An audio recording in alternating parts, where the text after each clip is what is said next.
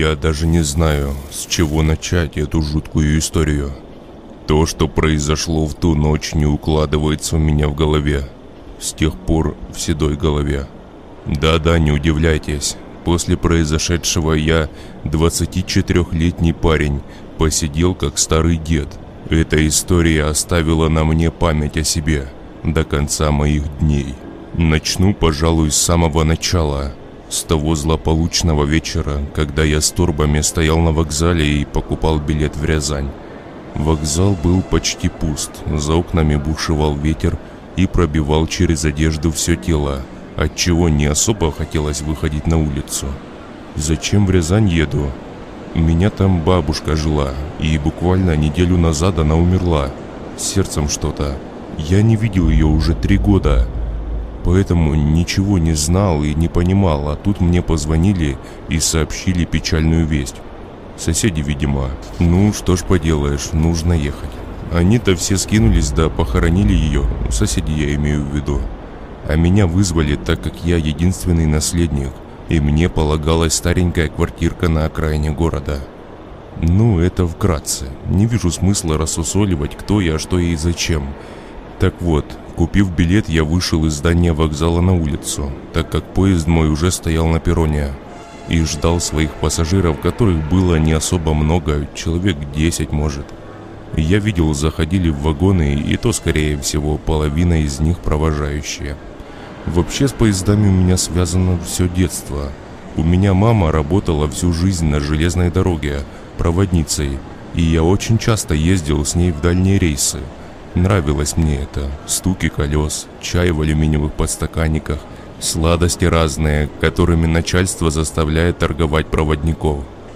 Мама воспитывала меня одна. А куда же ей меня одного оставлять малого? Она же уезжала дней на пять, на неделю. А оставлять меня не на кого. Вот и ездил с ней. Ну и так сложилось, что мама всю жизнь пахала на железной дороге, так здесь же и закончила. Мне тогда 17 лет было. По рассказам очевидцев, а потом и полицейских – произошел несчастный случай. Мама залазила в вагон, и поезд резко тронулся. Она не удержалась и упала. Как упала, не знаю, но ее перепилило надвое. Страшная смерть. Когда я залажу в вагон, я постоянно вспоминаю маму. Так было и в тот раз. Я зашел в вагон и побрел вдоль по нему, ища свое место. 21 вот оно. У меня была верхняя полка, да, забыл сказать. Вагон плацкарты, ехать мне почти сутки. Поезд долго не стоял, и буквально сразу же, как только я нашел место, он тронулся. В вагоне народу было очень мало. Почти пустой вагон был. И хорошо. По крайней мере, можно будет свободно пройти в туалет, не задевая головой чьи-то вонючие ноги. Не будет храпа всю ночь или пьяной болтовни. Хотя хрен его знает, может дальше и набежит пассажиров. Но пока что все спокойно. Спать не хотелось, напился кофе еще на вокзале. Сев за столик, я просто уставился в окно на пробегающие черные силуэты деревьев. Стук колес отбивался у меня в ушах и был для меня как музыка. Даже наушники доставать не хотелось, хотя и толку с них. По мере отдаления состава от Мухасранска, в котором я живу, также сам от меня отдалялся интернет и мобильная связь. Поэтому лучше варианта, чем пялиться в окно, я не нашел. Минут через 20 ко мне подошла молоденькая проводница. Принесла мне постельное и предложила чаю. Ну, я, конечно же, не отказал. Пока она делала мне чаек, я взял сигарету и, шатаясь, побрел в тамбур. По пути к нему я понял, что в вагоне со мной еще едет пять человек. Две бабульки, один молодой парень – и, видимо, муж с женой довольно плотного телосложения. Парень уже дремал, бабка также пялилась в окно, а пара начали доставать из сумок жратву и накрывать поляну. Запах, конечно, так себе, да уж. Вышел я в тамбур, закурил, стою, значит, и замечаю одну интересную вещь. Дверь в соседний вагон была открыта. Смотрю я в нее и понимаю, что вагон пустой, свет даже не горит. Странно. Нахрена они его тогда прицепили? Хотя мало ли, может в Рязани он нужен будет, или еще где-то. Или будут в нем пассажиры, но позже. Успокоил я себя, докурил, открываю дверь вагона, чтобы выбросить окурок, и в поле моего зрения попадает фигура, вроде как человека. Она как будто со стороны туалета побежала в темноту. Быстро так резко, я даже не понял ничего. Стою, значит, пялюсь в окно вагона, с потушенным окурком в руках. Проглючило, что ли? Так нет же. Пробежал кто-то, ну и что я совсем уже? Проводница, может, забыла что-то? Но почему они без света едут, я не пойму. Экономят, наверное. Выкинув бычок, я пошел обратно к своему месту. У нас в вагоне, наверное, тоже экономят. Свет был настолько тусклым, что если бы его выключали совсем, разницы бы особо я не увидел. Выпив чаю, согревшись хорошо так, я еще немного позалипал в окно и потихоньку начал проваливаться в сон. Как ко мне подошла проводница. Разбудила меня и говорит, значит, «Не спите, молодой человек».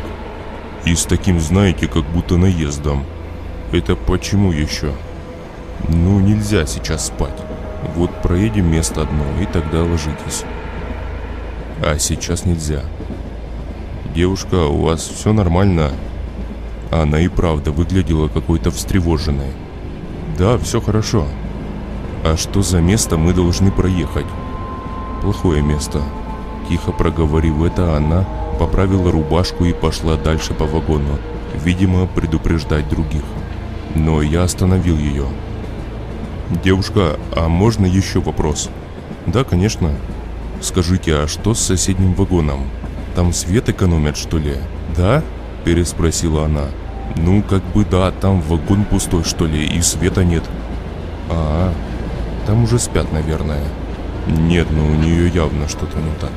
Может, перетрудилась бедолага. Но что я могу подметить?» Проводница выглядела совсем не так, как тогда у поезда, когда я садился только. Встревоженная она чем-то была, причем довольно сильно. Как я и сказал, она потопала дальше по вагону. Я пристально наблюдал за ней. Поговорив с другими пассажирами, она открыла тамбур и пошла, скорее всего, в другой вагон. Судя по хохоту и продолжению галдежа в конце вагона, ее слова никто всерьез не воспринял, в том числе и я, а зря. Посидев минут десять, наверное, и не дождавшись проводницу, я опять начал проваливаться в сон. Что происходило дальше, я сейчас попробую описать. Уснул я, значит, просыпаюсь. Как мне казалось, часа через три, три с половиной, где-то так примерно. А рядом со мной, ну, на соседнем месте лежит кто-то. И сверху, сонный я выглянул из купе. Вагон был, ну, не то чтоб забит, но на койках лежали люди. Тишина гробовая. Только стук колес слышно. До завывания ветра за окном. Ну, думаю, загрузились, может, пассажирами на станциях. Лезу обратно и слышу, что тот, кто лежит на соседней койке, шепчет что-то.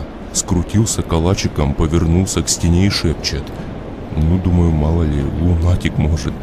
Но внезапно он повернулся ко мне – и я засомневался вообще в том, что это человек. А засомневался, потому что повернулась ко мне лишь его верхняя часть, а ноги как лежали, так и остались лежать на месте. И простынь, которой он был накрыт, начала медленно краснеть. На лицо обычный человек, но я чувствовал, что это гребаный покойник. Я проснулся моментально. Сонливость улетела, как будто и не было ее схватил свою сумку и вышел в коридор вагона, так сказать. Пробежав конец вагона, я понял, что угодил в какую-то чертовщину, иначе не скажешь. Потому что то, что творилось в этом проклятом вагоне, никак иначе не объяснишь. На койках лежали люди, но что-то странное с ними творилось. Бабка лежит, тупо переворачивается очень быстро, и чувство такое, как будто она в воздухе крутится под простыней. Мужик лежит с открытым ртом, причем открытым насколько, что у нормального живого человека пасть так никогда не откроется. Меня пробрало мурашками, начала кружиться голова. И так почти на каждой койке какой-то трэш происходил, но самое страшное было впереди. Тогда я тихими шажками пошагал к выходу, в тамбур, открыл дверь, обернулся назад и ошалел. Вагон внутри на моих глазах начал меняться. Он начал ржаветь, койки падали вместе с пассажирами, линолеум на полу трескался и заворачивался. Но это еще цветочки по сравнению с тем, что стояло в противоположном конце вагона.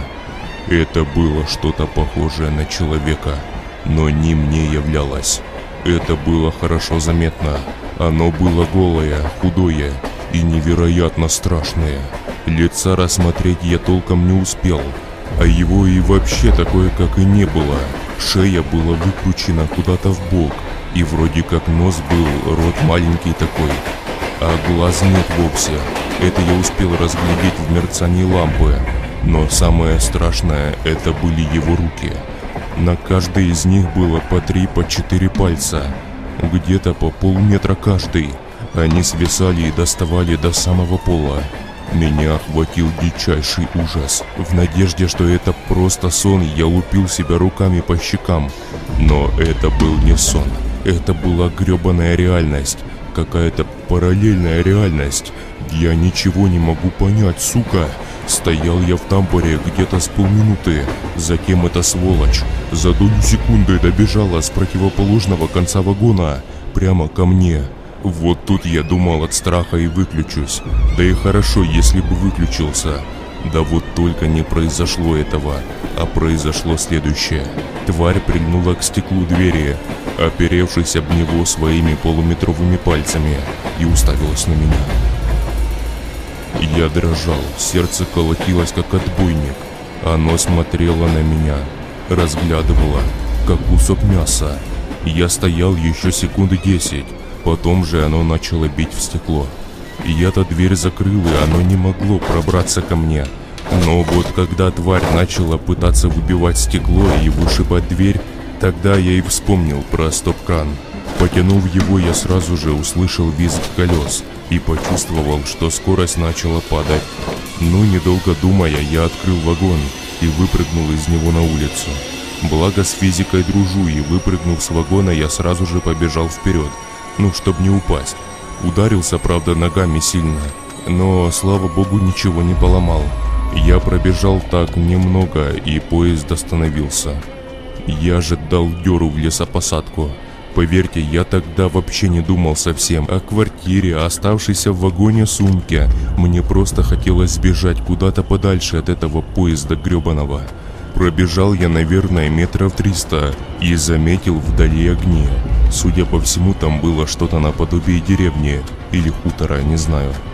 Маленькие огоньки такие вдали светились. Между мной и этими огоньками, как мне казалось, было совсем небольшое расстояние. Но на самом деле это были километры степи до небольших лесков. Бежал еще долго, но спустя, может, минут двадцать выдохся и грохнулся на землю. Так там и задремал. Проснулся утром от того, что меня дед какой-то будет. Со старым ежом на плече и старенькой такой одежде. «Э, парень, ты чего разлегся тут? А ну вставай!» «У нас тут спать нельзя!» Меня как будто по голове ударило. Я подорвался на ноги. «Ты кто?»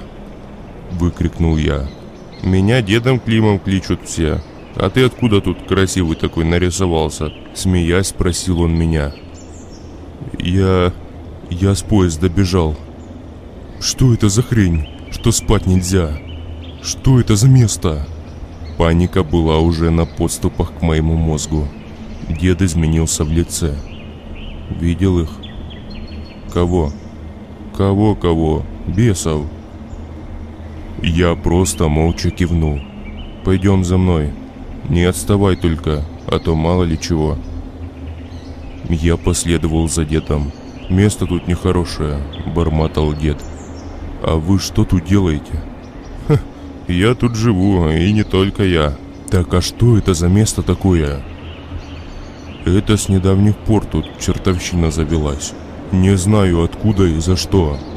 Но что-то тут есть. Спать нельзя в этих местах. Хоть дома, хоть в поезде, хоть на улице. Нападают они на спящих. Только потому, что они слабые. Тело слабое, разум тоже. Но когда спит человек? У нас в деревне три дня назад двоих утащили. Один Степка пианист. Такие пальцы длинные у него были, ты бы видел. А я иду и думаю про себя. Да, походу, я же его и видел. Часто он, кстати, любил к железке выходить, на поезда глазеть. Точно его видел. Ужас.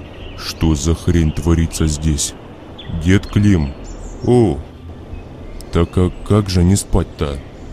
Спать можно, только рано утром. И то немного. Кофе много пить нужно. И не расслабляться. Вот мы и пришли. Пошли в дом. Жрать хочешь? Да не отказался бы. Ну пойдем. Дед Клим, так я, наверное, пианиста вашего и видел ночью сегодня. Ну, я же говорю, забрали его на днях. Напился дурак и уснул ночью. Я в шоке. Он так спокойно об этом говорит, как будто какая-то бесовщина каждый день происходит с ним. Мы подошли к старенькому такому домику. Вот, заходи, гостем будешь. Он подошел к печи и достал хороший такой шмат запеченного сала. Отрезал мне кусок хлеба и налил полный стакан мутной самогонки. Пей, ешь, и можешь идти поспать. Я через часок второй разбужу тебя и все тебе расскажу. А рассказать есть что, поверь мне на слово.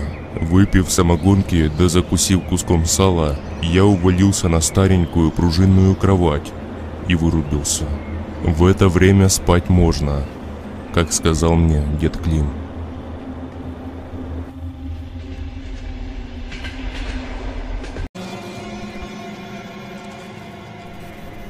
Я выпил стакан мутной самогонки, налитой дедом Климом, закусил куском сала и увалился на скрипучую пружинную кровать. Уснул в момент. Дед говорил, что в это время можно немного покемарить. Спал недолго, часа три может, может чуть меньше. Меня разбудил дед Клим. «Давай, просыпайся, пацан, хватит дрыхнуть».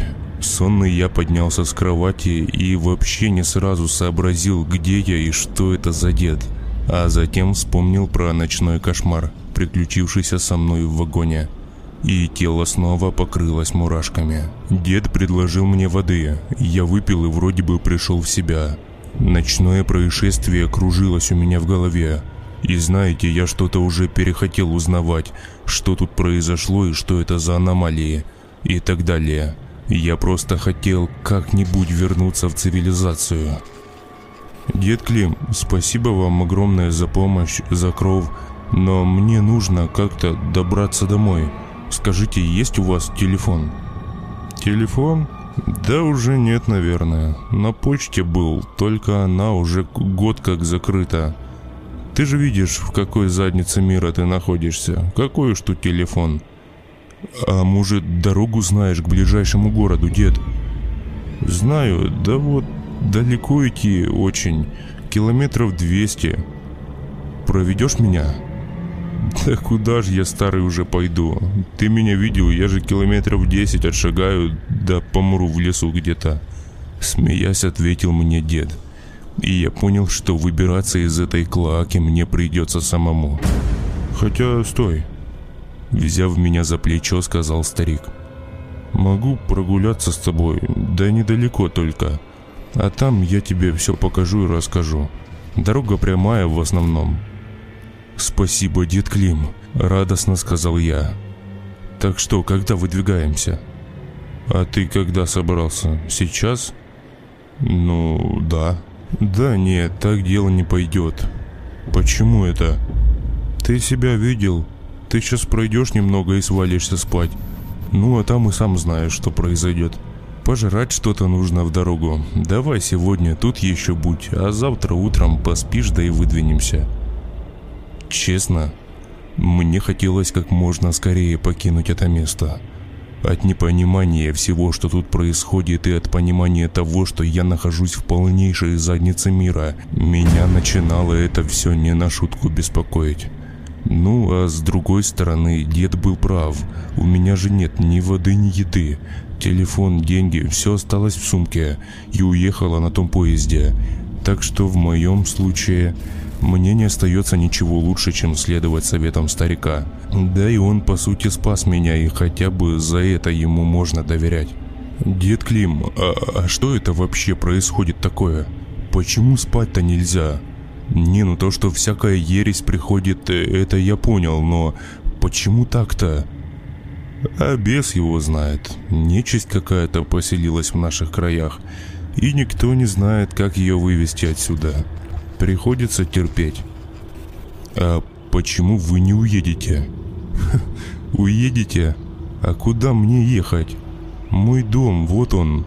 У меня нет ничего. И никого. Бомжевать ходить по улицам, что ли? Нет уж, простите, я лучше спать поменьше буду, но буду жить и в тепле и с крышей над головой. Дед взбесился как-то после этого вопроса, как будто я его за больное задел. Знаешь, люди после аварии в Чернобыле с Припяти отказывались уезжать, а тут нечисть завелась какая-то. Есть дом, мой дом, и для меня это святое. Это то, что оберегает меня от всего на свете, и я никогда его не брошу. Я тут родился и помру тоже здесь. Хотя я молод еще и горяч, рано мне еще на небеса лезть. Уже с улыбкой говорил дед. Я же молча сидел и слушал его, попивая водичку. «Слушай, дед Клим, а ты встречался с ними?» «С кем? С, с тварями этими?» «Ну да, конечно встречался». «А как вообще бороться с ними? Ну, если все-таки уснул как-то?» «Не знаю я, парень, не знаю. Знаю только, что каждая тварь прикована к своему месту, и если ты с этого места убегаешь, то она перестает тебя преследовать. У них там своя иерархия, бляха-муха. А тех, кого они забирают, становятся такими же уродами, как и они сами. Вот и пианист наш, ты сам прекрасно его видел. Ну, это только догадки мои. Может, на самом деле там все иначе, я не знаю. А ты как с ними встретился вообще? О, это жуть вообще. Я тогда на рыбалке был. Ну и закимарил на лодке. Не клевала ни черта, скука. И просыпаюсь от того, что меня что-то за ногу дергает в лодке. Когда смотрю, а там рука чья-то худющая, такая страшная. Я по ней веслом со всей дури как дал, и она под воду ушла. А я же наклонился и смотрю такой в воду, а там что-то белое, большое, человекоподобное плавает. А как голову поднял, так и вовсе у меня чуть сердечко-то мое не отказало. Дед утих. Так а что было там? Старик набрал полные легкие воздуха, выдохнул и продолжил. Мир вокруг начал меняться. Лето было тогда, а я смотрю, деревья сохнуть начинают. Небо становится красным, как при закате, хотя утро ранее тогда было вообще. И вода начала вонять, как в болоте. Покрылась ряской и такое, как и вовсе цвет поменяла – Сказать, что я охренел от увиденного тогда, это ничего не сказать. Дед вновь утих. Я же сидел и вспоминал, как начал меняться вагон ночью. Как он ржавел, окна трескались, все вокруг падало и ломалось. Вновь тело обдало мурашками. Так а как вы выбрались-то? Как-как? Хорошо, что от берега недалеко был. Как ненормальный греб веслами. Затем, как к берегу подплыл, Дёру такого дал, что никакой бы олимпийский чемпион бы меня не догнал. Так и добежал к дому. Ну а тут уже ничего не было такого. Вот поэтому я и пришел к выводу, что каждая тварюга привязана к чему-то. А вот откуда это взялось и из-за чего я сказать не могу. Сказал бы, если бы знал. После этих слов я сразу подумал про их пианиста, про которого дед ранее рассказывал как он к поездам часто выходил. Вот поэтому он, видимо, и привязался к железнодорожным путям. Все сходится вроде бы. «Так, ладно, сиди тут», — сказал дед. «А я пойду к соседу, хлеба возьму, да мясо кусок.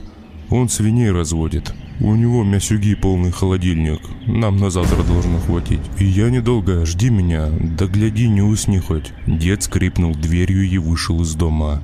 Спать хотелось просто жесть. Но я держался как мог. Я встал с кровати и пошел на кухню. Зайдя туда, я обнаружил огромную банку с кофе. Ну, тут сам Бог велел. Я поставил чайник и сел за стол. Смотрю в окно, как вижу вдали бежит кто-то. Ну, я присмотрелся.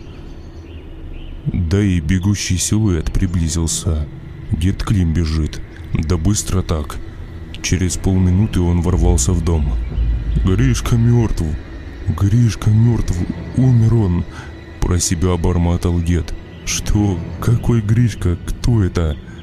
«Сосед мой, друг мой лепший. Сука, твари нечистые. Как же он уснул?» Дед метался по дому, не находя себе места.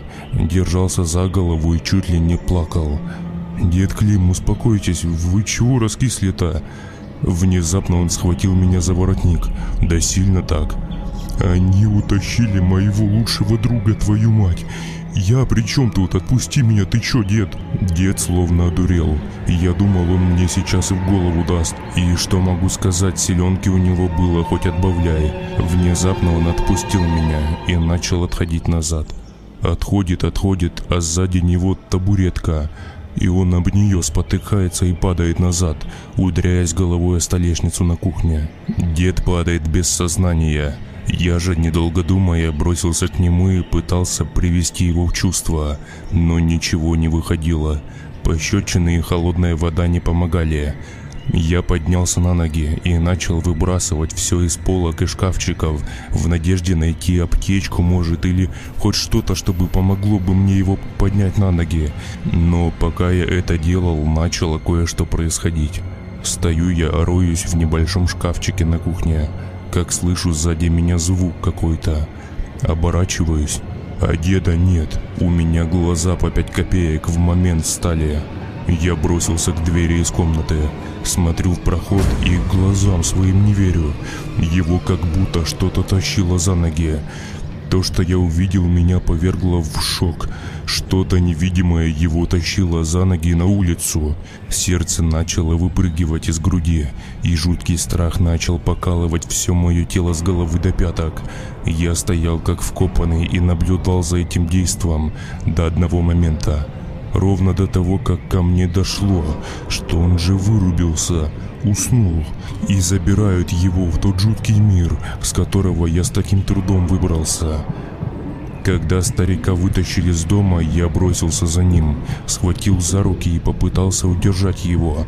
Тащу я его за руки на себя, и в один момент у него просто отваливается голова. Кровь ручьем полилась с шеи и обрызгала мне штаны и немного лицо. Я отпустил его руки и упал на задницу, а мертвое тело старика также, само по себе с приподнятыми ногами поволоклось по земле в сторону леса и уже там пропало из вида. И голова, кстати, тоже туда же отправилась. Я сижу охреневший от увиденного и просто не понимаю, что мне дальше делать.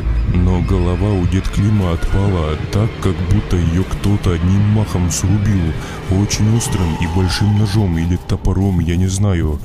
Я зашел в дом и начал собирать все, что мне может пригодиться в дороге. Еда, вода, нож нашел хороший такой. Старый еще советский, наверное, вещмешок и много чего другого.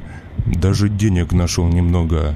Но помимо этого всего, я нашел и одно интересное фото, после которого я понял, что произошло 10 минут назад. На фото был дед Клим и, судя по всему, его лучший друг – ну, сзади фотки было написано «Лучшему другу Гришке». Так вот, с этой фотографии я понял, что у Гришки этого ферма своя небольшая, и там он свиней держит, режет их, да всякие вкусности домашние делает на продажу. Да что там, и дед об этом говорил. Да и все это было на заднем плане, и в руках у него огромный тесак. Вот почему и отпала голова у старика. Скорее всего, друг пришел за ним. От жуткого осознания я покрылся мурашками. Простоял так немного, накинул вещмешок на плечи, захватил банку с кофе и в путь. Из деревни вела только одна дорога. По ней и пошел. Куда выйду, не знаю. Шел по принципу куда-то, да все равно выйду. После увиденного спадки уже не хотелось. Очень быстро выйдя из деревни, я прошел указатель и вошел в лесную чащу. Шел час, шел второй, третий, четвертый. Уже потихоньку начинало смеркаться, а в лесу и вовсе темень наступила очень быстро. А с наступлением темноты также наступила усталость и сонливость. Это не есть хорошо. Нужно немного отдохнуть, перекусить да набраться сил. А самое хреновое, знаете что? То, что темень в лесу нереальная. Дальше метров впереди себя не видно ни черта, а фонарика нет. Может факел смастерю, так и нет горючего ничего. Не знаю, сейчас посижу, отдохну немного и что-то придумаю. Я разжег небольшой костерок и достал с вещмешка алюминиевую кружку, я поставил на огонь вариться кофе. Ну а пока кофе варился, я доел дедово сало с хлебом. Кофе начал кипеть, и я снял его с костра. Пить его было невозможно, потому что он был без сахара. Но я пил. Пил чуть ли не залпом, потому что боялся уснуть и вновь попасть в тот мир – Просидел я так около часа. Кофе не помогал. Совсем не помогал. Сон уже подкрадывался ко мне и так и хотел утащить меня в свои объятия. Но я сопротивлялся с последних сил. И воду лил на себя холодную, и сам себе пощечины давал и кофе пил чашками. Но это всего лишь оттягивало неизбежное. И спустя минут двадцать, сам того не понимая, я все-таки выключился. То, что было дальше, я до сих пор боюсь вспоминать. Просыпаюсь от того, что меня кто-то волочит по земле. Проснулся моментально от самого осознания и воспоминания того, что стало с дедом Климом. Я повернул голову и к горлу подкатил ком. Меня тащило нечто человекоподобное тащила за руки. Ужасное осознание только сейчас пришло мне в голову. Я опять попал сюда. Я опять попал в этот жуткий мир. Хватка существа была ужасно сильная. Как будто мои руки были зажаты в тиски. Было очень больно. Я пытался сопротивляться, но максимум, что я мог сделать, так это просто дергать ногами в надежде за что-то ими зацепиться. Но ничего не выходило. Оно тащило меня все быстрее и быстрее, и на моих глазах лес начал меняться. Листья начали падать на землю вместе с птицами. Некоторые деревья падали от ужасного ветра, который также внезапно начал бушевать по всему лесу. Тварь тащила меня непонятно куда и непонятно зачем. Я до сих пор не мог его рассмотреть. Но вот когда через буквально полминуты оно остановилось и бросило меня на какой-то поляне среди леса, то я увидел его. Это была тварюга вроде как с человеческим телом. Да вот только не человек. На лице его была как будто маска какой-то старинной куклы, что ли. Хотя даже это не маска была, а скорее лицо. В общем, я не знаю, что это за дрянь такая. Оно было одето в черную рваную куртку, через дырки которой из его тела такое, как вовсе ветки росли. Или роги какие-то, не знаю. Так вот, оно бросило меня на поляне и начало как будто меня рассматривать. Ходило вокруг меня, то приближалось, то отдалялось. Я сидел в ступоре. Но ступор исчез, когда я начал замечать темные, приближающиеся силуэты. Надо бежать. Но силуэты приближались ото всех сторон, и бежать-то некуда. Но мне тогда было все равно. Лучше попытаться, потому что что-то мне подсказывало, что они сейчас будут творить со мной что-то нехорошее. Ветер бушевал ужаснейший, продувал все мое тело до костей. За считанные минуты лес превратился как будто в какой-то забитый уголок ада. В один момент паскуда, которая тащила меня, подошла ко мне, наклонилась и начала протягивать свою руку к моему лицу. Вот тогда-то я и понял, что сейчас самое время. Я сорвался и побежал, и сразу же позади услышал жуткий рев. Не знаю, этого существа, либо других, но я бежал. Бежал не оглядываясь. Бежал насколько быстро, что никогда в жизни так не бегал. Через ветки, перепрыгивая упавшие деревья, а в голове крутились мысли о том, что в этом лесу есть что-то, к чему они привязаны, и с этого места достаточно только убежать, как все это прекратится. Вот и я бежал. Но бежал не один, и вся эта нечисть тоже гналась за мной. Но, как ни странно, я оказался быстрее. Бежал я не помню сколько, может 10 минут, может 20. Бегу и смотрю, лес опять начал нормальным становиться. Через время я обернулся назад. Никого за мной не было. Видимо, я выбрался из того места. Обессиленный я упал на землю. И самое интересное то, что я выбежал с того участка леса и понимаю, что светать начинает. Ну, спать я лег максимум часов в 10 вечера. Спал ну час-два. Ну, вот этот ужас весь творился от силы с полчаса. Я ничего не понимаю. Мозги сейчас у меня совсем не работали. Но то, что светает, это хорошо. Полежал я так немного и выдвинулся дальше в путь. Не стал рисковать и идти за вещмешком. Страшно мне, мало ли что там около него лазит. Надеюсь, мне удастся выбраться с этого места и найти хоть какой-то нормальный населенный пункт.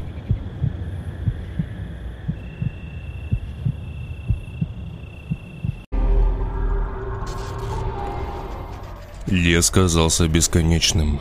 Единственная мысль, которая тешила меня, это то, что я скоро выйду из него и попаду в нормальный мир, в цивилизацию, где ездят машины, люди ходят по улицам и окружающий мир не превращается в черт знает что, как только я закрою глаза. Всю дорогу я не думал ни о чем, кроме как о том, что происходит вокруг меня. Почему так случается? Из-за чего-то же все-таки это происходит. Должна же быть причина. Как знаете, в фильмах показывают, что главные герои всегда ищут эту самую причину, как-то борются со злом, что ли. А я не хочу. Не хочу ничего искать, ни с кем бороться. Я просто хочу домой. Как я сказал в прошлой своей записи, уже начинает светать. Хотя бы теперь более-менее видно, куда идти. Очень хотелось есть. Все тело болело от ссадин и царапин, которые покрыли все мое тело, когда я сквозь ветки убегал от того существа. Но я жив, и это главное. Надеюсь, идти мне предстоит еще недолго. Надеюсь, я уже совсем скоро услышу гул двигателей и разговоры людей. Прошло два часа. Все еще не вижу даже тропинки. Просто иду сквозь чащу леса. Пробираюсь через какие-то странные деревья, коих никогда до этого момента не видел. По крайней мере в наших краях. Все еще надеюсь на скорый выход отсюда. Шел я дальше. Час шел. Просто шел и считал секунды. Чтобы хоть как-то отвлечься от мыслей о том ужасе, который мне пришлось пережить вчера. Шел второй час. Лес все так же не заканчивался, а силы потихоньку покидали мое тело. И только сейчас я заметил, что лес из зеленого и живого как будто превратился в мертвый, сухой и тусклый. Я надеялся наполнить желудок какими-нибудь ягодами, но здесь их не было. Все было мертво. Деревья стояли сухие, и то и дело покачивались от дуновения ветра, да издавали противный скрип, который пронзал мои уши. Сухая трава тихонько шелестела под ногами, только это было слышно. Ни пения птиц, ни звуков сверчков, ничего не было. Только скрип деревьев и шелест травы. Нужен передых, больше не могу. Я уселся на траву. Ноги просто гудят, а выхода так и не видать. Главное не спать, главное не спать. Сидел я так с полчаса, может, как среди тишины слышу шуршание травой. Вокруг тишина, я не шевелился почти и это было отчетливо слышно. Я прислушался и приподнялся. Бросил взгляд туда, откуда слышал звук. Вроде нет никого. Полностью встал на ноги и прошел немного дальше. Ну, нет же никого. Наверное, меня уже глючит. Живот уже начал болеть. Вот я дурак. Почему было не вернуться за вещмешком? Там же и еда была, и вода. Думал, выйду за несколько часов. Дед же дорогу показал, ага, конечно. Сбился я с дороги. Уже вслух говорил я. Хоть бы речку найти, да воды испить немного. Не могу уже. Прошел дальше к тому месту, где и сидел. Куда же идти дальше? Ни единой дорожки нет. Паника набирала обороты. Безысходность ситуации добивала меня, и минут через десять еще и темнеть начало. Чего? Да сейчас быть должно часа три, ну максимум четыре. Это же нездоровая херня происходит. Я поднялся на ноги и пошел дальше. Чувство такое подкрадывалось ко мне, что сегодняшняя ночь будет последней. К этому сухому и мертвому месту явно что-то привязано, и не дай бог мне уснуть. Я ускорил шаг. Темнота наступала очень быстро, и это уже было странно. И мою голову посетили мысли. А что если этот мир появляется не только когда я засыпаю? Что если я уже в нем? Ну, тут именно в этом лесу происходит все как-то неестественно, ненормально. И это мне не нравилось. Шел я, хрустел сухими ветками и шелестел засохшим листьем на земле. Внезапно слышу звук, как будто что-то течет вдали. Речка или ручей. Бегу на звук, в надежде выпить хоть немного воды. Бегу, пробираясь сквозь ветки и деревья. Звук становится все ближе и ближе. Бежал очень быстро и внезапно понимаю, что впереди обрыв. Я попытался затормозить, но я был уже слишком близко к нему. Катился с него вниз я долго. Обрыв был очень высоким. Качусь и понимаю, что у меня поломалась рука. Боль жуткая пронзила все мое тело. Мне казалось тогда, что я переломаю сейчас весь. И каково же был мой шок, когда я докатился до дна, как бы это ни звучало, и обнаружил ручей. Скорее всего, тот самый ручей, к которому я так быстро бежал. Как же я тогда его слышал, если он на такой глубине вообще? Попытался встать, но неудачно оперся о поломанную руку. Еще большая боль вновь пронзила меня. Я заорал. Заорал настолько сильно, что я даже услышал, как где-то вдали вороны взлетели стаи с верхушек деревьев. У меня был открытый перелом. Я видел, как поломанная кость чуть ли не рвала кожу на руке.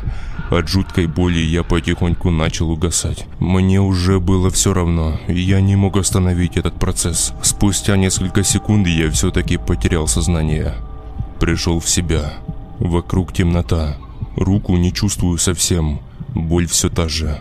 Она ни капли не уменьшилась. Лежу на животе и понимаю, что я весь мокрый. Оперевшись о другую руку, я попытался встать или хотя бы перевернуться на бок. Смотрю под себя и понимаю, что я лежу в какой-то странной жидкой субстанции. Присмотрелся, а она черная и вязкая, как кисель. И когда я уже с огромным трудом и болью встал на ноги, я понял, что в третий раз попал туда, куда так не хотел попасть. И вместо паники я как-то на автомате начал быстренько соображать, что делать. А что делать? А в таком случае единственное, что может спасти, это бег. Это я и сделал. Несмотря на ужасную боль и усталость, я побежал. И пока бежал, что-то подсказывало мне, что прошлые случаи в поезде вчера в лесу – это цветочки по сравнению с этим местом. Окружение начало меняться, но оно менялось уже не так, далеко не так, как это было в прошлые разы. Бегу я и чувствую жуткий запах дохлятины вперемешку с фекалиями. Запах был насколько сильным, что меня стошнило, и на пару секунд я остановился. Рука телепалась, я вообще не чувствовал ее. Хотел сделать, может, хоть какую-то шину из палок до веток. Ага, хрен там не успел. Перевел дыхание, поднял голову. А повсюду, как будто ошметки человеческие лежат. И не только человеческие, также и животных. Куски тел, плоти, все это хаотично валялось на земле. Было прибито к деревьям или же висело на ветках. Это было очень жутко, но я все еще держался из последних сил. Держался, закрыв нос и рот свитером, но даже это не помогало. Я бежал прочь из этого места, пытаясь оббегать и перепрыгивать ту мерзость, которая валяется повсюду. И что характерно, люди же лежали, головы, тела человеческие. Где же они тут взялись? В такой-то жопе мира. На этом весь ужас не закончился. Бегу я и нечаянно налетаю на чью-то голову. Те, кто когда-то наступали на футбольный мяч, меня поймут. И падаю, и опять ударяюсь переломанной рукой. Честно, я думал, помру от боли тогда. Я заорал не в силах стерпеть эту адскую боль. Но когда я заорал, то мне сразу же пришел ответ. Где-то метрах в ста от меня тоже что-то заорало, очень похожим голосом на мой. Я даже сперва подумал, что это эхо, но понял я, что это не эхо, Тогда, когда этот голос уже немного другой приближался ко мне, и в этот момент я молчал. Опять еле встав на ноги, я попытался бежать. Бегу и понимаю, что сзади меня несется что-то жуткое. Что-то страшнее тех, кого я видел в прошлые разы. Вот была чуйка такая, не знаю почему. Оборачиваться я не рисковал, я просто бежал. От дикого адреналина я уже не так чувствовал боль, и это меня немного радовало. Вопли сзади меня прекратились. Я уж было подумал, что оторвался. Пробежав еще немного, я запрятался за упавшим деревом, чтобы хоть немного перевести дух. Сломал пару веток с дерева, да куртку разорвал, чтобы шину сделать, и чтобы хоть как-то, хоть немного зафиксировать руку. Но и сейчас у меня не получилось хоть немного уменьшить боль, так как в меня сдалека прилетела чья-то голова. Я не знаю откуда, сверху, справа, слева, не знаю. Темень стояла, хоть глаз выколи. Меня что-то заметило. И именно в этот момент жуткий страх охватил меня с головы до ног. Я опять попытался побежать, вылез из-за дерева и чуть ли не свалился с ног. Благо вовремя заметил и отошел в сторону на пару шагов. И откуда-то с темноты как будто кто-то швырнул тело в меня. Я присмотрелся, и ко мне дошло, что это тело дед Клима, и голова его была. «Это же что означает?» – подумал я. Его теория о том, что твари привязываются к одному месту неправильная, ведь его забрали вообще в деревне хрен знает где. Как он тут оказался и почему он не превратился в такую же нечисть? Но сейчас мне нужно было думать далеко не об этом, а о том, что вдали я увидел силуэт, силуэт, который двигался в мою сторону. Что-то непонятное и странное медленно шло ко мне. Это не было похоже на обычную походку человека. Это был какой-то переломанный урод. Пока что я не видел его вблизи. Да и не увижу, надеюсь. Держась за болючую руку, я вновь дал дёру, иногда оборачиваясь. Но оно все так же не отставало. Двигалось, блядь, так же медленно, но расстояние между нами не уменьшалось. Все это длилось недолго, ровно до того момента, когда я полностью лишившийся сил грохнулся на землю, глотая воздух. Тот самый вонючий и гадкий воздух. И я чувствовал, как приближалось то, что гналось за мной. Я приподнял голову и увидел перед собой следующее. Оно было большое, раза в три больше меня, как будто сшито из разных человеческих остатков, покрытое сшитыми между собой лоскутами человеческой кожи. Его рожу и пасть я особо рассматривать не стал. Бегать я устал. Да и куда мне бежать-то уже? Сейчас два варианта. Либо как-то его укокошить, либо оно сделает то же самое со мной. Оно стояло, что-то кривлялось и пританцовывало, наверняка зная, что я никуда не денусь и уже от него не убегу. Я тем временем тихонько поводил рукой вокруг себя и нашел обломанную человеческую кость. Вроде острая, только подобрал ее и зажал в руке, как тварюка набросилась на меня. Я откатился на бок, оно же, не ожидая такого поворота, грохнулось на землю. Ну а я, недолго думая, со всей дури воткнул ему кость в глаз. И потом еще ногой добавил по этой же кости, чтобы глубже вогнать ее. Оно поднялось на ноги. Начало жутко визжать. И ничего не видя перед собой, побегало секунд 30 и упало замертво. Я подошел к нему и вытянул кость из его башки. Она вся была в такой же темной, как будто крови, и в ней ползали черви. Того, что я так сильно ожидал, не произошло. Мир не стал меняться обратно, и я опять упал на сраку рядом с мертвой тварью и стал думать, что делать дальше. Как внезапно опять услышал крик вдали, уже намного дальше, чем в прошлый раз, и ко мне дошло, что эта паскуда, которую я грохнул, была здесь далеко не одна – Сердечко мое вырывалось из груди, труханило все мое тело и даже переломанную руку. Живот, казалось бы, был прижат к позвоночнику. Это худшее, что случалось со мной. Но что это? Что это за аномалия такая? Что это за люди мертвые? Теперь уже у меня было двоякое чувство. Теперь мне хотелось вроде бы и узнать, понять, что тут происходит, и одновременно сбежать отсюда и забыть это все как страшный сон. Тогда я сидел в этой жуткой вселенной и не знал, что меня ждет впереди. А впереди меня ждет ужас, по сравнению с которым то, что я испытал сейчас, это просто цветочки. А все потому, что Тогда, в тот день или ночь, я не знаю, я потерялся уже во времени. Я не смог покинуть этот мир. Я шел далеко, прошел очень много.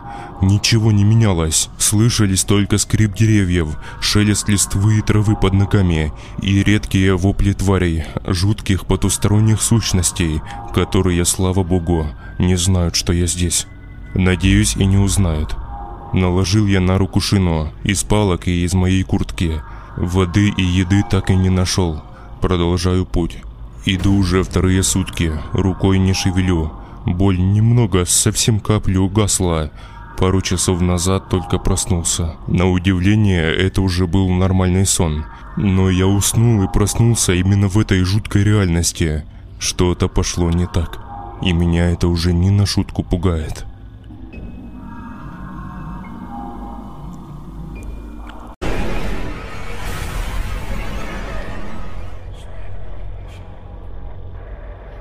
Самое жуткое было то, что я иду уже третий час, а выхода с этого мира все не видать.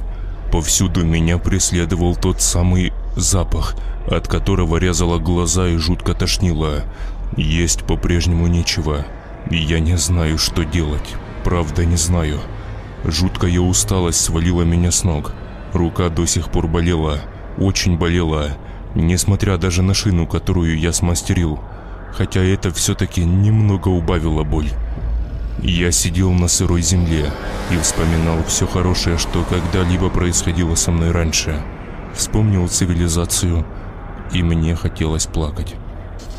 Я в этих ебенях уже четыре дня, и до сих пор я не вижу выхода, ни малейшего намека вообще. Ничего не вижу, кроме этой проклятой параллельной вселенной, и не слышу ничего, кроме завываний нечисти вокруг. Они издавали самые разные и самые жуткие звуки, от которых все тело обносилось мурашками, и хотелось бежать, чтоб только не слышать отпрысков этого мира. Сидел я так с час, наверное. Честно говоря, мне уже было по боку, что за паскуда может подойти ко мне. Я навидался уже нечисти и был готов ко всему. Ну, морально. А физическое состояние было насколько паскудным, что я бы даже школьника маленького сейчас не поборол бы. Но я не собирался просто так сдаваться. Я завалил одно и понял, что они не бессмертные. Надо бы сделать что-то похожее на оружие, что ли. На всякий пожарный. Лишним точно не будет. Повторюсь, вокруг ничего не менялось. Части людей и трупы все так же преследовали меня. Все так же висели на деревьях, валялись на земле кости, внутренности. В общем, вот такая каша, из которой мне удалось достать такую же сломанную кость, которой я убил то чудище. Ну, собственно, и все. Это все, что я нашел. Хотел было привязать ее как-то к палке, сделать что-то похожее на копье, но как только я попытался дотянуться к дереву и сломал одну ветку, то я понял, что дерево уже сгнило. Копья не получилось. Пусть будет хотя бы кость. Так долго лежать нельзя. Я с огромнейшим трудом встал на ноги. Есть хотелось просто нереально. И я пошел на то, на что никогда бы в жизни не пошел. Помните, я говорил, что тут не только мертвые люди лежат, также и животные, разные. Так вот, среди мертвых людей я нашел заднюю часть вроде как кабана. Ну и дальше сами понимаете, что начало происходить. Я голыми руками, точнее рукой, Начал раздирать остатки животного и есть. Честно сказать, это было очень мерзко и гадко. Я жрал это полусгнившее мясо, сплевывая кости до хрящи.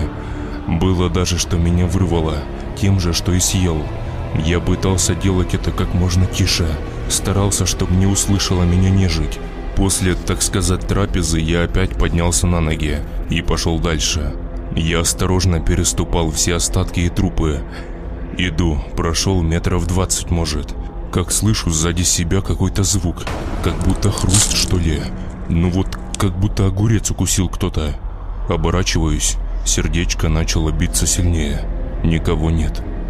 Посмотрел секунды 10-15. Ничего не изменилось. Я ускорил шаг и заметил кое-что. Рев тварей и прочие нечистые звуки пропали. Настала тишина. Гробовая. Слышно было только биение моего сердца и мои хромающие шаги. Иду дальше, и все так же слышу хруст сзади. Нет, ну серьезно. Оборачиваюсь, нет никого. Что у меня, глюки уже что ли? Так нет же, отчетливо слышал все. Иду дальше. Деревья все меньше и меньше, а вдали темень кромешная. Не хотелось почему-то туда идти. Плохое предчувствие преследовало меня всю дорогу. А другого выбора-то и нет. Идти назад? И куда я выйду? Я застрял здесь и ничего не понимаю, что мне делать. Но та поляна, там вроде как нет трупов. По крайней мере, я не видел сдалека. Может, это все-таки выход? Я собрался с мыслями и пошел дальше. Моя теория о том, что здесь нет трупов, была неверна. Тут они также валялись. Но есть одно «но». Когда я прошел в темноту поляны, я увидел остатки съеденного мною кабана. Нет, это точно он был. И еще одно. Мне в голову впечатался один труп, валявшийся рядом с кабаном. Тогда еще. Парень молодой был, лысый лежал там без рук и без ноги одной, и второй не было по колено. Так вот, он же вот здесь лежит на поляне. Да как же так-то? Он же там был. Как тут оказался, сука, твою мать? Я оглянулся и опять услышал хруст. И также в голову ударило ужасное сознание того, что все эти трупы были там, а оказались здесь. В таких же пузах и в тех же местах. Я стоял оцепеневший от ужаса. Нет, стоп, мне это кажется. Мне просто кажется, это глюки. Я начал бить себя по лицу. Проснись, это глюки, все. Открыл глаза. Никого нет. Говорил же глюки. У меня как будто камень с шеи отвязали как внезапно слышу душераздирающий крик. Я осмотрелся.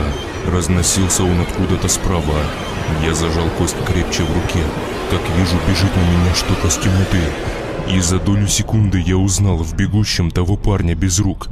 Сука, так они живые, что ли? Труп с бешеной скоростью приближался ко мне. Я же был на поготове его встретить. Как чувствую сильнейший запах гнили, и через мгновение чьи-то худые полуразложившиеся руки сжали мне плечи настолько сильно, что, честно, я думал и обосрусь от боли. Бегущий труп сбавил скорость и подходил ко мне уже медленно. Это последнее, что я увидел перед тем, как потерять сознание. Не знаю, когда и через сколько, но я открываю глаза и чувствую, что меня волочат по земле. Ноги связаны каким-то подобием веревки. Из-за жуткой темноты вовсе не видно тех, кто тащит меня. Руку я уже не чувствовал. Она просто болталась за мной, как ошметок какой-то, честное слово. Но она не болела. Я просто ее не чувствовал, как будто нет ее вовсе. Я не знаю, что произошло. Волокли меня с бешеной скоростью, и казалось, что мое тело сейчас сотрется, как ластик о землю. Разные веточки и камни врезались мне в кожу, даже через одежду, отчего было еще больнее. И я ничего не мог поделать. Никак не мог остановить это. То, что тянуло веревку, было куда более сильнее меня. Затем я уже не выдержал и начал орать. И через несколько минут все остановилось. Тишина. Но длилась она недолго. Потому что с темноты опять вышел тот самый парень, о котором я говорил ранее. А за ним еще несколько непонятных мутантов. Ну, по-другому я не могу назвать. Это что за ебань-то такая? Не успел я их разглядеть всех, потому что тот, который без рук подошел ко мне, закрыв собой силуэты остальных, наклонился и головой своей не слабо так прострелил в мою голову, и я в очередной раз вырубился. Последнее, что я помню, что меня снова куда-то потащили. Опять же, без понятия, сколько это длилось. Скажу только, что я все-таки опять открыл глаза. Лучше бы я этого не делал, потому что оказался я, как ко мне потом дошло в каком-то подобии селения – Первое, что я увидел, это какие-то корявые заборчики с метр высотой. И сделаны такое, как с костей, палок и глины. Также повсюду стояли небольшие, такие, как будто домики, что ли. Я не видел, с чего они сделаны, но скорее всего из того, что и заборчик. Все тело жгло, отовсюду с меня торчали всякие палочки, веточки, камешки. В общем, пока тащили меня, я насобирал с собой хреновую тучу мусора, который сейчас приносит мне жуткую боль. Но это еще не все. Только я пришел в себя полностью, смотрю и понимаю, что руки у меня нет. Меня сразу укрыла паника. Что это за херня? Где рука? И что характерно, не болело ничего, а рука была аккурат отрублена по локоть, может чуть выше, и чем-то замотана, то есть не было ни крови, ни боли. Но сам факт того, что у меня отрубали руку, причем хрен пойми кто, уже напрягал меня и заставлял мое тело покрыться мурашками. Что, собственно, произошло, когда я увидел приближающиеся силуэты ко мне. Бежать не было смысла, да и вряд ли я смогу это сделать. Я просто молча сидел и ждал своей участи. Ко мне подошло что-то отдаленно похожее на человека. Да, оно было и с руками, и с ногами, но половина головы его была срезана наискось, а изнутри черепа висели какие-то ошметки. Ну, я уже сижу, глаза закрыл, как слышу дыхание, тяжелое рядом прямо у меня перед лицом. Открываю глаза. Стоит это чудище и руку тянет мне, типа «пойдем за мной». Ну а что мне оставалось еще? Я подал ему руку. Оно с силой сжало мою руку и потянуло на себя, тем самым помогая мне встать. Идем мы по этому странному месту, и я понимаю, что тут обитает, ежели не вся, то большая часть всей нечисти. Все были разные, у каждого разные дефекты, и я же вижу, что дефекты эти несовместимы с жизнью, но они как-то живут, как-то двигаются, общаются, издают странные шипящие и кряхчащие звуки. И что самое главное, это все-таки когда-то были люди. Смотрели все на меня, как негры в гетто смотрят на белого. Извините за сравнение, это первое, что пришло в голову. Так вот, иду я за чудищем и вижу таких же чудиков, которые также, увидев нас, начали двигаться в нашу сторону. Чуйка у меня была тогда, что вот сейчас они будут решать мою дальнейшую участь. Стою, слушаю звуки. Затем парень, который тащил меня, тот, который без рук подходит ко мне и говорит, уже на нашем, твою мать, голосом странным таким. «Я наблюдаю за тобой очень давно, еще с поезда. Вот так получилось, что застрял ты тут. И выйти не можешь. А я стою и думаю, правда ведь наблюдал. Пока я тут, я же не обращал внимания, ну думаю, трупы и трупы повсюду же валяются. И только недавно понял же, что это все одни и те же мертвецы. Стою, смотрю на него и слушаю внимательно, а он снова заговорил. Ты зашел слишком далеко. Ты не должен был нас видеть. Ты прошел выход и пошел не по той дороге. А кто вы вообще? Не выдержал я и спросил. Мы жертвы. Этого достаточно. Жертвы? Да. Как мне выбраться отсюда? Я могу рассказать, как это сделать, но это будет очень дорого стоить. Что же им нужно? Подумал я про себя. Руку твою я забрал уже себе. И правда, то без рук был, а сейчас смотрю, у него одна рука моя, только прирощена как-то странно. Руку по локоть мне отрезали, и ему прирастили сразу к плечу. Пожалуй, этого достаточно. Ты бы все равно ее не восстановил. Дорога предстоит долгая и опасная. Мы убить тебя хотели, но ты достаточно намучился и заслуживаешь на свободу. Но есть еще один уговор. Какой же? Пообещай, что каждый год ты будешь приводить в это место по человеку и делать так, чтобы он тут уснул. Э, «Хорошо, я обещаю», – дрожащим голосом пробормотал я. «Смотри, если ты забудешь об этом, то мы придем к тебе, когда ты уснешь дома, и заберем тебя, и ты уже никогда не проснешься». «Хорошо, я понял, я вас понял». «Хорошо, теперь прямо иди». Тварь показала моей рукой направление. Иди прямо, не вздумай никуда свернуть. Прямо пещера будет. Заходишь в пещеру, и спать нужно там. Это и есть выход. Я развернулся и пошел. Не успел сделать и двух шагов, как чудище остановило меня моей же рукой и сказала «Дорога опасная. Здесь мы хозяева, и мы решаем, жить или умереть. А там уже совсем другое. И даже я не знаю, что будет тебя там ждать. Не забывай про уговор и никуда не сворачивай. Хорошо. Я выдвинулся в путь. Дорога и правда была странная такая. И мне каждую минуту казалось, что вот-вот сейчас на меня с кустов выпрыгнет какая-то тварюга. И еще одна мысль висела у меня в голове. Кто это? Почему же они отпустили меня? Неужели им нужна была рука? Странно как-то. Трупы, что ли, живые? Или люди, может, которые погибли в этом месте? А может, это сам ад? Может, он такой именно, а не черти там разные да демоны? Я не знаю. Сейчас нужно найти чертову пещеру. Пройдя с километр, я понял, что дорога действительно опасная.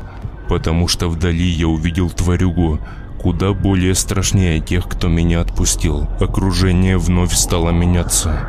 Поднялся сильнейший ветер, насколько сильный, что деревья начали падать на землю. Непроглядная тьма упала на это место, и запах сырой земли, как будто могилу копают, окружил меня.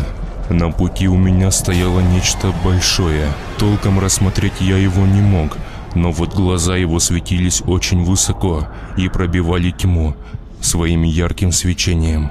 Повсюду слышались звуки, как будто дети кричат, зовут кого-то, смеются и плачут. Но, казалось бы, безобидные звуки здесь, именно в этом лесу звучали очень странно. Как будто звуки детским голосом кто-то издавал, но он был каким-то грубым и состоящим, казалось бы, из нескольких голосов, от которых становилось не по себе. В общем, сейчас буду как-то идти дальше. Я не знаю, на что я наткнусь по пути. Надеюсь, все будет нормально. Я дойду до пещеры и усну там. Надеюсь, труп меня не обманул. И это и правда сработает.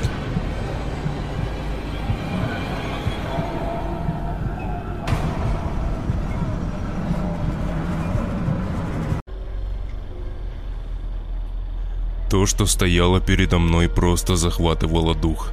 Что-то огромное, ноги и руки которого были сравнимы с деревьями-гигантами, чьи глаза были словно огромные светильники над верхушками леса. И казалось, что эти светильники видят все. Но меня, поломанного, голодного и искалеченного, они не видели. Может, этот мир смиловался надо мной. Может, я уже достаточно намучился, как сказал мне тот ходячий, говорящий труп. Я не знаю. Идти дальше мне, честно говоря, не хотелось. Точнее, как было двоякое чувство. Я как бы и хотел все это быстрее закончить, но я боялся того, что там меня ждет впереди. Да, я уже навидался всякого, и вы подумаете, что меня уже ничем не удивить и не напугать. Да, вы правы. И я также думал после тех ужасных событий в поезде.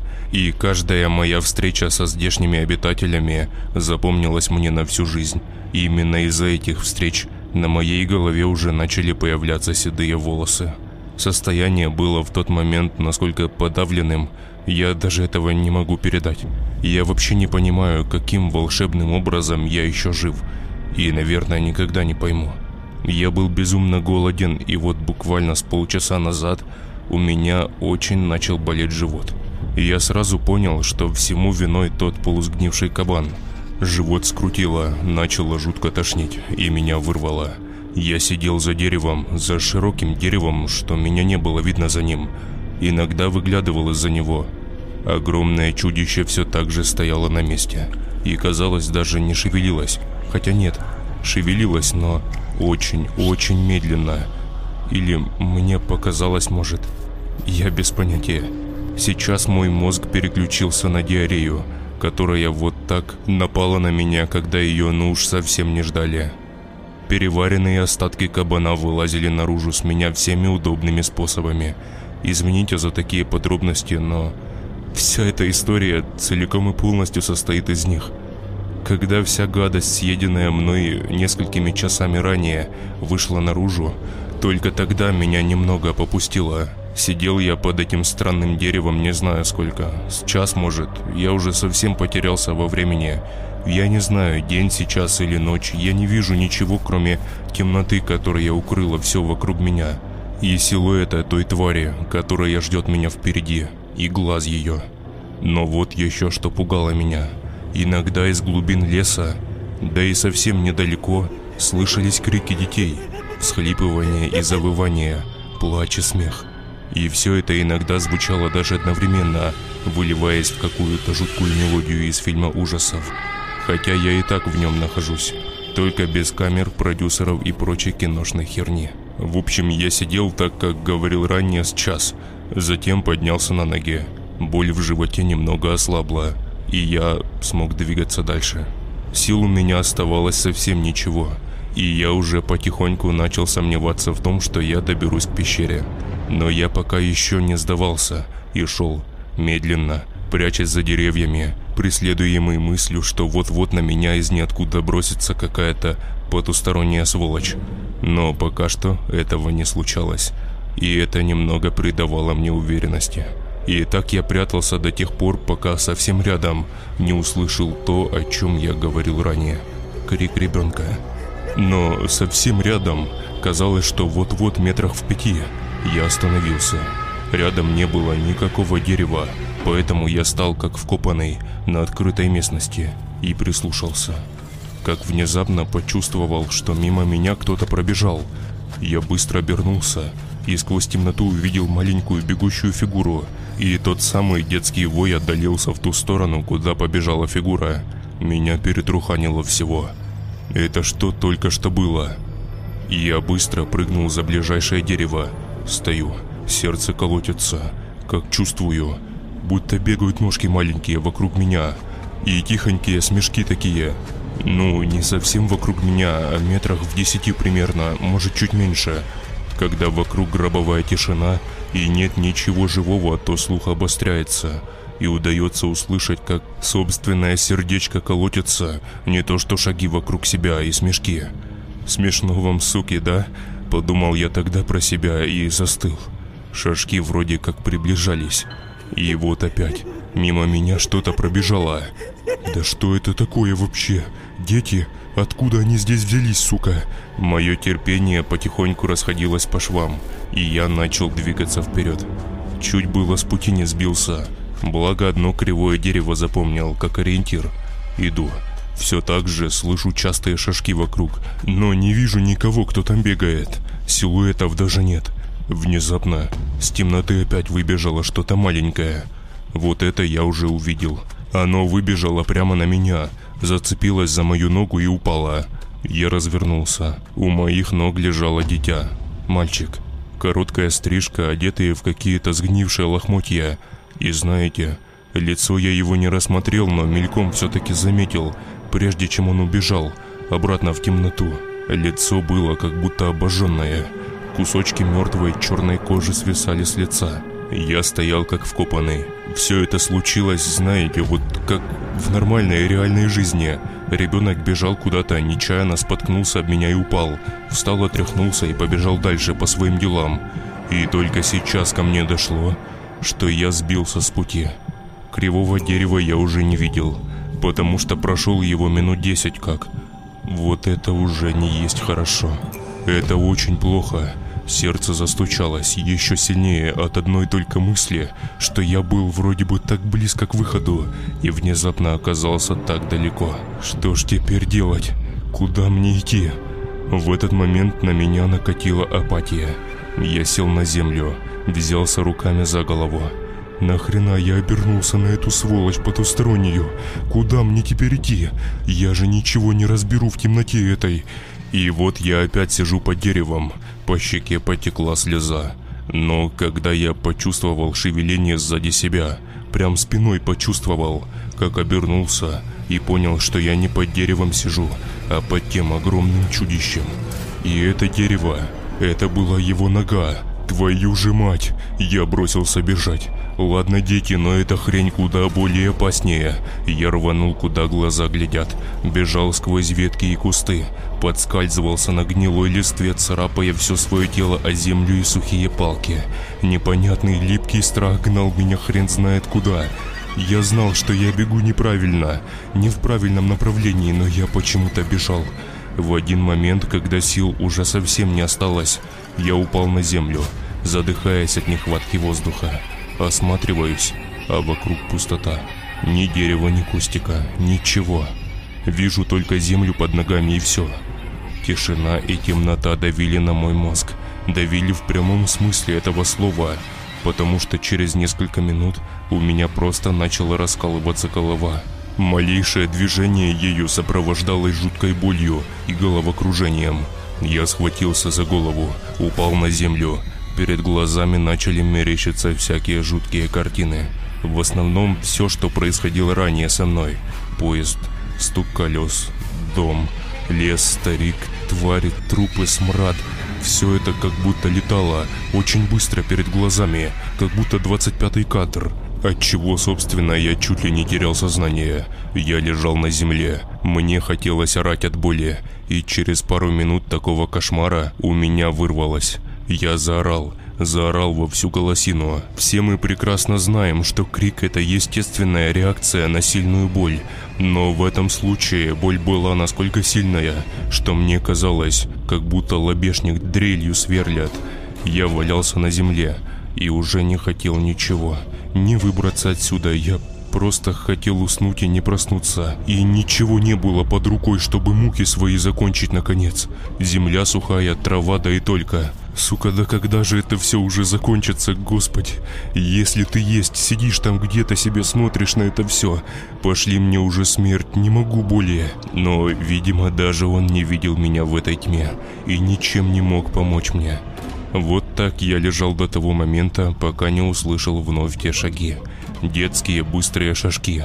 Я сквозь дикую боль приподнял голову и прислушался. Как вижу, опять бежит в мою сторону кто-то. Ну, как вижу, это громко сказано, наверное. Я тогда это как-то почувствовал, что ли.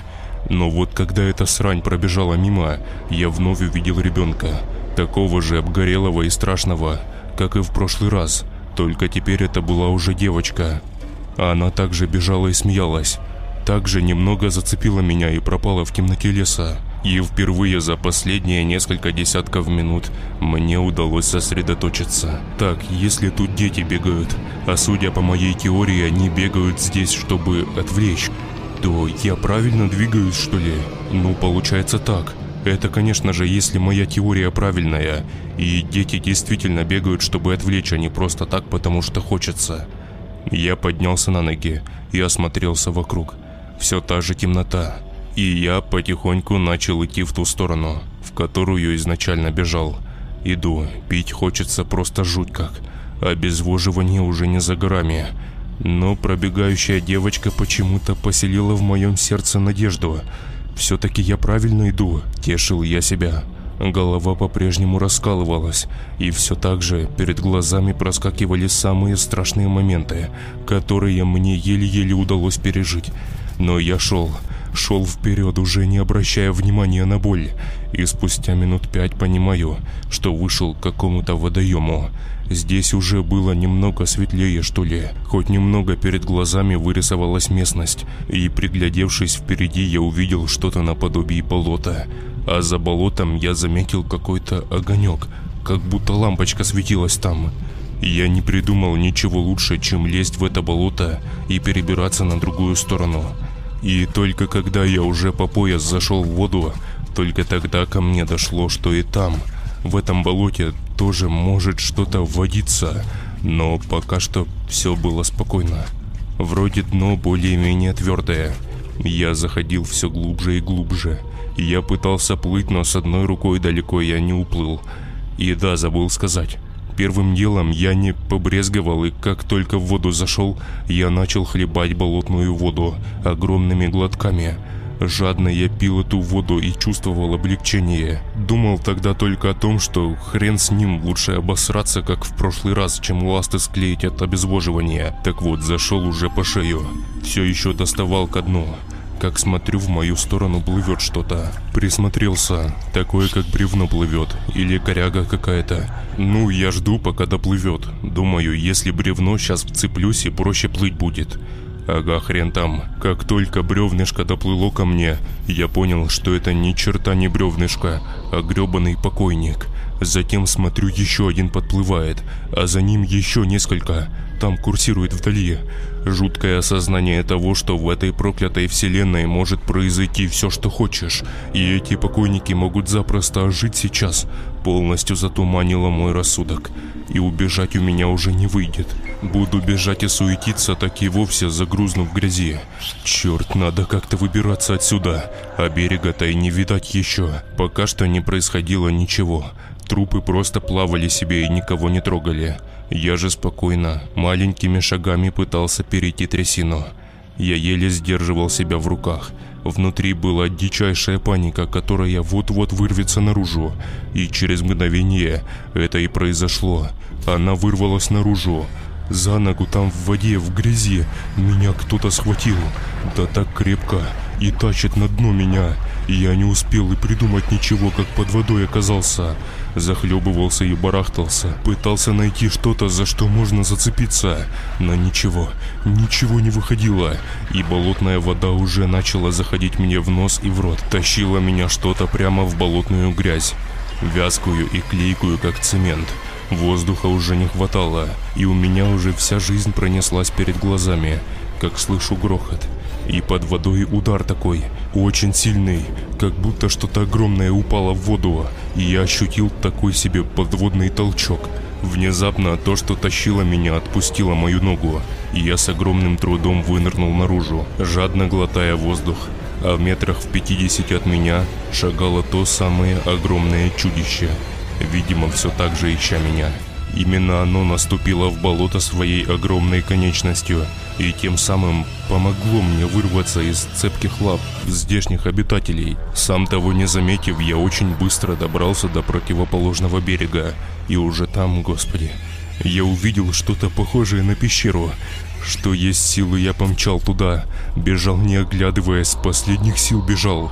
Пещера находилась вроде и близко, как мне казалось сначала, но на самом деле к ней еще бежать и бежать. И спустя несколько минут я все-таки добежал и зашел внутрь. Ничего особенного в ней не было. Самая обычная пещера. Прошел немного дальше, остановился. Господи, неужели это она? Неужели все это закончится сейчас? Пожалуйста, хоть бы это сработало, хоть бы это было так. Я уселся под стенкой, посидел минут десять и уснул. Просыпаюсь. Что характерно не в пещере, вокруг лес, а точнее вроде как поле какое-то. А я в лесопосадке, светло везде, солнце светило прямо мне в глаза. И я, блядь, так рад был это видеть. Я поднялся на ноги. Слышны были песни птиц, звуки машин. На дороге неподалеку. Я заорал – Заорал так, что слышно меня было далеко, наверное. Я не смог скрыть свои эмоции. Я выбрался, господи, я сделал это. Я взял и побежал. Побежал на дорогу. Там уж поймал попутку. Как оказалось, я появился недалеко от города. И как потом выяснилось, прошло три месяца. Три, мать его, месяца. Хотя я в этом мире меньше недели пробыл. В общем, спустя день я добрался к дому. Пешком, попутками, как мог, так и добирался. Поднимаюсь по подъезду, достаю с под коврика ключ, отпираю замок. Дом, милый дом. Как же я скучал. Все покрылось сантиметровым слоем пыли. Родные стены. Я не могу поверить, что я выбрался. Не могу поверить вообще. Первым делом я принял душ, заклеил все раны пластырем, переоделся и пошел в магазин. Благо, мой счет в банке никто не закрывал, и там было немного деньжат. В магазине закупился продуктами, еле пакеты к дому донес, поужинал и зажил своей нормальной жизнью. Но вот ночью сегодня, когда я уже улегся в мягкую чистую постельку, у меня начались боли в животе. Сначала не сильные, думал, может, переел, короче, не обратил внимания и уснул. Но боль не прекращалась и на следующий день, а наоборот только усиливалась. Это продолжалось всю неделю. Я ходил к врачам, пил таблетки, колол уколы. Но все было напрасно. Боль так и не уходила. А вот сегодня, когда я пришел домой с очередного приема врача, я почувствовал запах тины. И ко мне дошло. Вода. Болотная которую я так жадно хлебал. Вот всему объяснение. Это часть того мира, которую я принес с собой в наш. И никакие врачи и прочие специалисты никак мне не помогут. В глубине души я понимал, что осталось мне недолго. Состояние мое с каждым днем все ухудшалось. В квартире начало жутко вонять болотом. И у меня потихоньку отнимало конечности. Наверное, я все-таки сегодня и помру. Нужно только сходить на кухню за ножом.